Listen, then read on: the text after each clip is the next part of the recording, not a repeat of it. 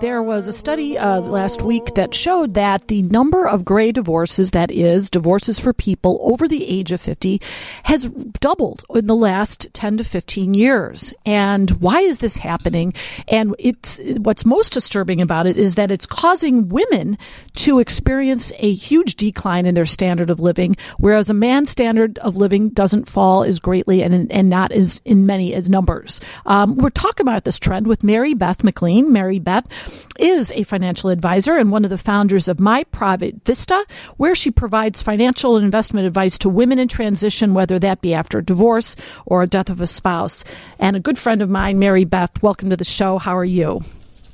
I'm great, Karen. Hi, how are you? Happy Sunday to you. And to you too. So, you read this study. We both read this study. What do you think is, um, what can you see is, is, is uh, provoking this trend? And then I'm going to talk a little bit about why women are being affected more greatly than men. I think that the first thing, be the cause of gray divorce, is that people are living longer and if you get to a point in your marriage where your children have left the house, empty nest syndrome, and you look at the, maybe you're between 50 to 60, and the average life expectancy for a man is 73, and for women it's 79, and you might just say, you know what, I no longer want to spend the rest of my life with this person because I'm just not happy. And I think that that's the major impetus and I think that as people grow apart, this is an avenue where before they might have stayed together, now they're looking and saying, you know what, I have another chance at another happy um, bite at the apple, so to speak. And you know, I think you're absolutely right. But what I find really interesting is, you know, as you know, I do family law, is that when people get to that point in their lives, you know, this really disrupts them financially. I mean, to pull apart people's retirement accounts, to, you know, think about maybe uh, maintenance or formerly known as alimony being paid from one party to the other. I mean, this can really change a person's financial picture. But despite that, despite that both parties are going to be financially impacted in a bad way, um, they're still choosing to do it. And I guess that surprises me. Well, I think it's whether you treasure more your money or whether or not you treasure your time, right? Because you're, eventually you're going to get to a point where you want, if you're really seeking happiness, you're willing to give up some of the creature comforts in from your financial position. But you're right. I mean, it's a math problem. Anything that you divide in two, there's going to be less for the other two people. And the other thing to think about as you're looking at gray divorce, not only does it cut everything in half, it, you have less amount of time with regard to working years to maybe recoup yourself financially after the divorce. So for women, it might be that they have to re-enter the workforce. They're going to be working for a shorter amount of time, most likely not at a at a really substantial salary. And for men, if they're having to give, and I'm going to assume in this situation that you know the men, especially since baby boomers are the generation that seem to be most impacted by this right now. Um, I think that's going to change as we, you know, millennials and Generation Z get older.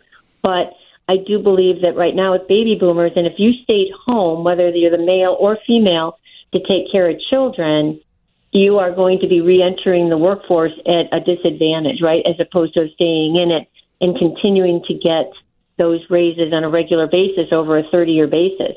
And if you're 52 going through divorce, and you want to retire at 65, you've only got 13 years to really try and re um, rebuild those retirement assets or investment assets. Absolutely, and uh, the statistic that was put uh, put in the press this last week was that women. Uh, to experience an average of 45% decline in their standard of living. I'm not sure exactly how that's calculated, whereas a man's standard drops only 21%. And why would women, I mean, we're speculating a little bit, but why would women experience such a more drastic drop in standard of living? Well, first of all, they probably made less than their spouse to begin with, um, especially, again, I'm, we're referring to baby boomers primarily, but during the 80s and 90s, we continue to make progress as women in terms of what men were, earn versus what women earn, but they may have dropped out of the workforce to take care of children and they also may have be taking care of a, an elderly parent that's sick. So, and then the long, the other third thing is that they live longer. So, if they get a really nice settlement from the divorce, we have to plan that they're going to be living much longer, about five, just under six years. So that means that their standard of living has to drop a little bit so that the money lasts longer. So that's one of, I think that those three reasons and a combination of those is the reason that most women experience a, a pretty significant change in lifestyle. You know, and that being said, uh, it it sounds like doom and gloom, and like you said, a, a, lot of women just they're they're done with their marriage. Their marriage has probably been done for a long time. Men too. This is the same go, goes both ways, and people True. want to pursue happiness, and they're willing to give up the big house. They're willing because they're going to give it up anyway at some point because it's too much, right? And the kids aren't coming home anymore. They've got their own places to go and I see a lot of people saying, I know I'm going to take a hit. And I do see um, almost to a one, though, that, and maybe I don't, you can weigh in on this too, because you, you handle the finances. I handle the divorce and then they're, they're, they're gone. but, uh, you know, people who I contact afterwards, how are you doing? Just checking in to see how you're doing. People who thought they were going to be unhappy because they had to downsize are happy. They, they're happier in their smaller place. They're happier living a different lifestyle. They're happier being independent, not having to have the friction of being with someone who, you know, that you, you've fallen out of love with. And some people move on and find somebody else. So I think futures uh, are bright, uh, you know, if you have the right attitude. I agree. You know, I share this with my clients quite a bit, and I say that our lives are like novels, and our novels are made up of chapters, and some chapters are good, some chapters are bad. And what I do know is that, you know, there's going to be better chapters ahead for you if you kind of work to make sure that you understand that your life is going to change and you embrace those changes. Not always easily done. And you brought up the house, which I think is such an emotional trigger for both men and women because more men are staying at home and more women have, you know, they're the greater income earner in a family right now, um, or many families, I should say. So I think that that home and being tied to it can actually be detrimental.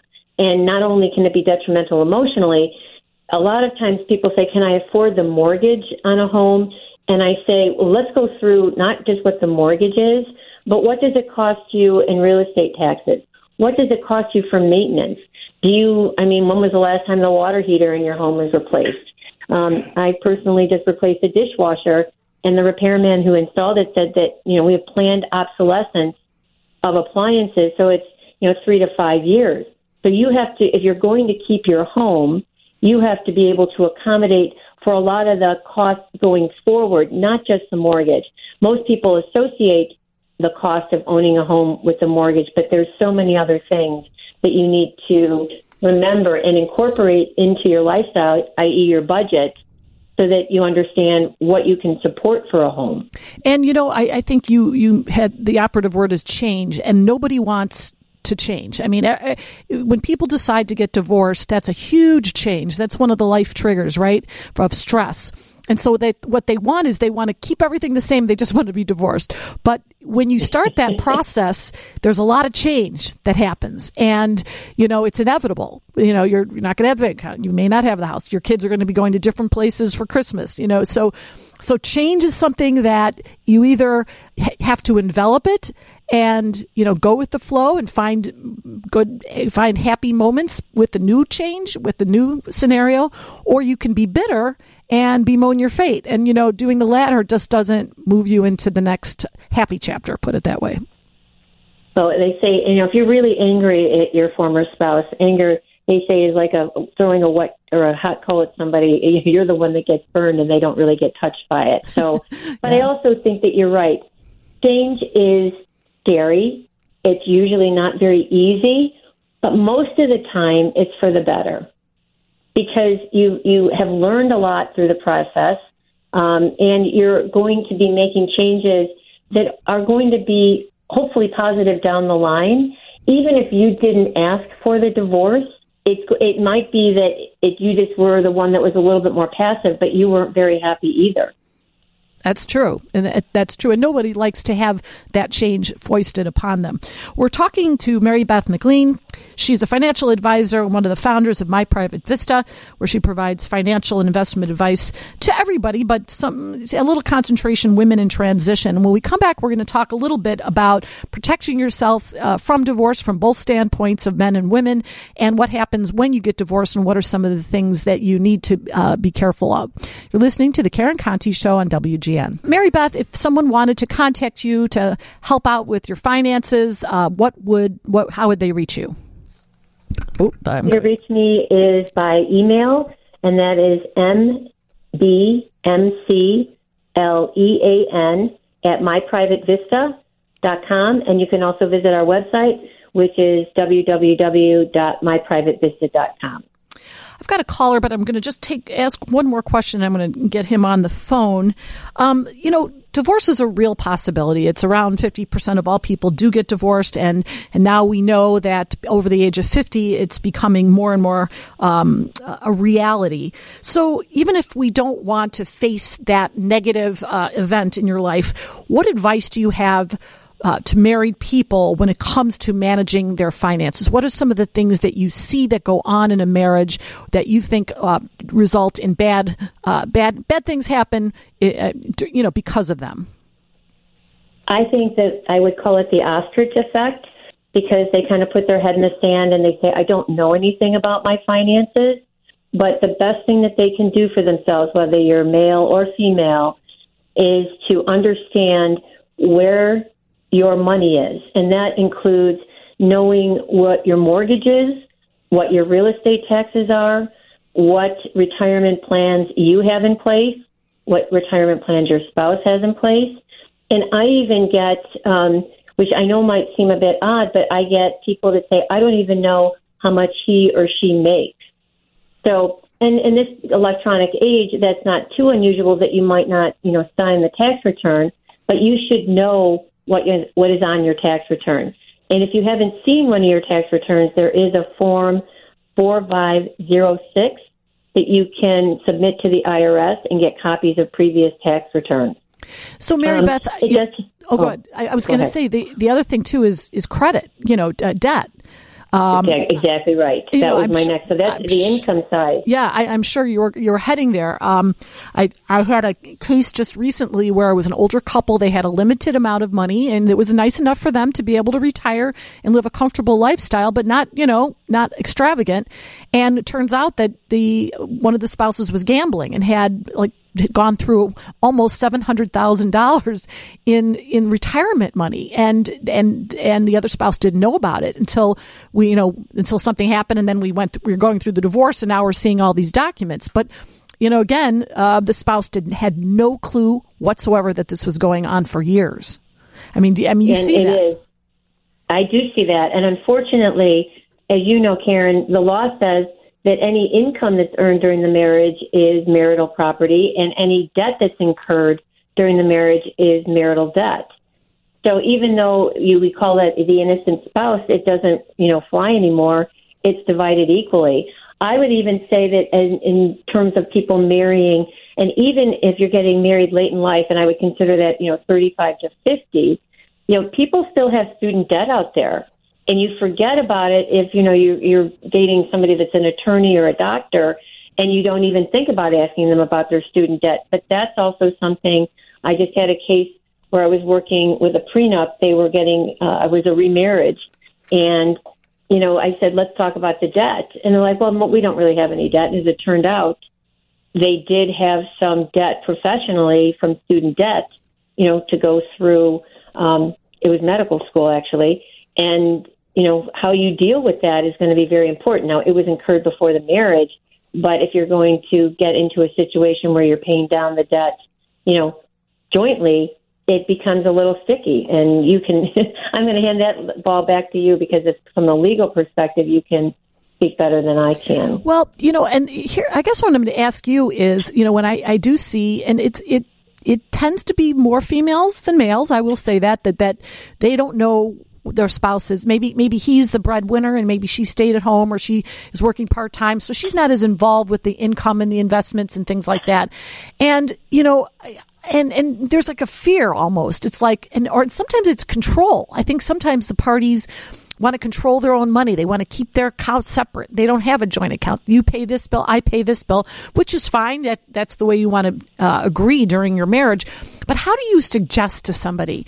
You know, say you've been married for 15 years, and someone comes to you. Maybe it's the man. I don't. I don't know what she makes. I don't know what her what her uh, assets are. I don't know what you know. I don't know anything about it. How do you approach the other spouse? How do you encourage them to do it in a way that doesn't become an issue in the marriage? Well, definitely you don't want to do it in the heat of an argument that's, you know, you always or I never, right? Those are never going to be good conversations. But if you can say to your spouse, especially if there isn't a divorce that is either being contemplated or imminent, but just a good relationship that you really don't know what the other person is doing, you know, I say, you know, have a nice dinner and just say, you know what, I think we need to have a board of directors meeting. And you and I are the board of, we're on the board of directors. And we just need to have an understanding about where it all is. And again, it doesn't even have to be a divorce.